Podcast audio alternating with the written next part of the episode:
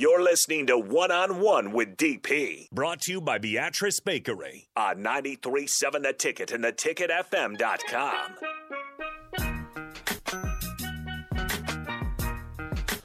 Welcome back. Appreciate you guys joining us on a wet Wednesday afternoon. Um, but it is basketball Wednesday. Exhibition basketball at PBA, six o'clock. You Jay and I are gonna. I'm gonna hand over the reins to Nick and Big Sky. Uh, right about 5:45, 5:40 or so. We'll head down to PBA and see what's going on down there, and then we'll hustle back. Uh, in the meanwhile, for folks who aren't going to the game or who can multitask, you'll watch the game on TV, and then you can stream uh, Badgett and Uptown with 40 number 43 as he talks hoops and talks about the Huskers and what's going on. And then the post game show immediately following. That'll be myself, uh, Bach, uh, Big Sky, Badgett if he decides to, to, to, to, to hang out, which I believe he will. Uh, Connor Happer will call in from PBA after the presser to give us the news on, on what was said after said exhibition, and we're looking forward to it. We're waiting on wrestling coach Mark Manning. He will join us shortly, and we'll get into conversation with him. But um, yeah, Brian, we'll see you down there. Brian, I know Brian's working down there. He'll be down at PBA. So, um, again, announce your presence with authority. Um, there will be no tackling of, of, of strangers tonight. Um, bring a mask, come watch some basketball, enjoy yourselves. Um, that's what that is. So, um, and then tomorrow night, uh, we moved Buzzy's show. Uh, what's the buzz from Wednesday from six to eight to Thursdays from six to eight, and then the truth with uh, C.J. Wiltshire and Kobe Webster will be immediately following that on Thursdays, and we'll do that as consistently as the schedule allows us to do. Um, greatly appreciated as well. Um, a little thing of note uh, I had a meeting this morning with the folks from Teammates, and we're going to help them. We're going to help them try to get uh, some mentors signed up, folks who want to participate, who you know will have, you know, a few minutes a week just to help enha- enhance somebody's life, especially the kids here uh, in this space that need just a nudge, just a hug, just a smile, or just somebody to listen. And I knew from this from this vantage that this listener base, um, these are right kind of people who would, would volunteer up and step up and um, make themselves available for the young people that uh, go to teammates and look for. They're looking for love. They're looking for a voice to listen to be heard. All those things. So we will get on that going forward as well. But I did want to say it was a very cool meeting and good to uh, to to have that thing happen. And if you're interested, just go ahead and um, put that thing in. Um, uh, Mississippi Mud Kelsey says DP should be a mentor. I thought about texting that in a couple of months ago when they told us at school about the shortage of mentors, but I figured you were too busy. Um, here's the thing: I am a mentor. Uh, I'm on the National Council of Men- Mentors, uh, mentors.org through Love Prince, which is my um, my my mission to teach and love through sports. Like the whole point is love prince loving learning through sports.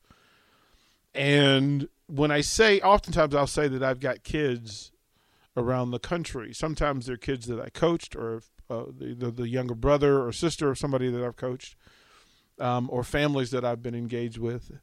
And those people I still represent and help them get to where they want to get to, and give them an additional positive boundary um, in their life, and that's not always easy to do, being busy. But it sometimes it's a ten minute phone call, sometimes it's thirty minutes, sometimes it's a face to face over over a soft beverage, and and just a nod and look at each other and hear them and let them say how they're doing and how they're feeling. Um, as a matter of fact, that mentorship got me invited to the White House a few years ago. So, uh, the power behind it there's a there's a there's a study program that's tied to it.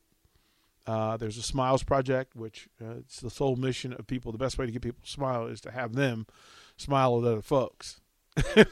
it's really difficult. The thing about a smile is that it is it is meant to be reciprocated. So, within school systems, within uh, within sports clubs, uh, within Rotary clubs, within corporations, Um, we spend time going around speaking to to young people, um, letting them know it's going to be all right, um, and that we have faith in them, and just to hear them, just to hear them. But there, I mean, we have a study program that, that allows for anybody that's interested, and it helps kids uh, achieve what they need to academically, so they can go to college and would have that thing. And then, again, that Smiles Project is real. Just know that you can affect a school the way that young people need for it to be done. Um, and while I'm at this, I would say thank you and kudos to teachers, educators, and such who sacrifice.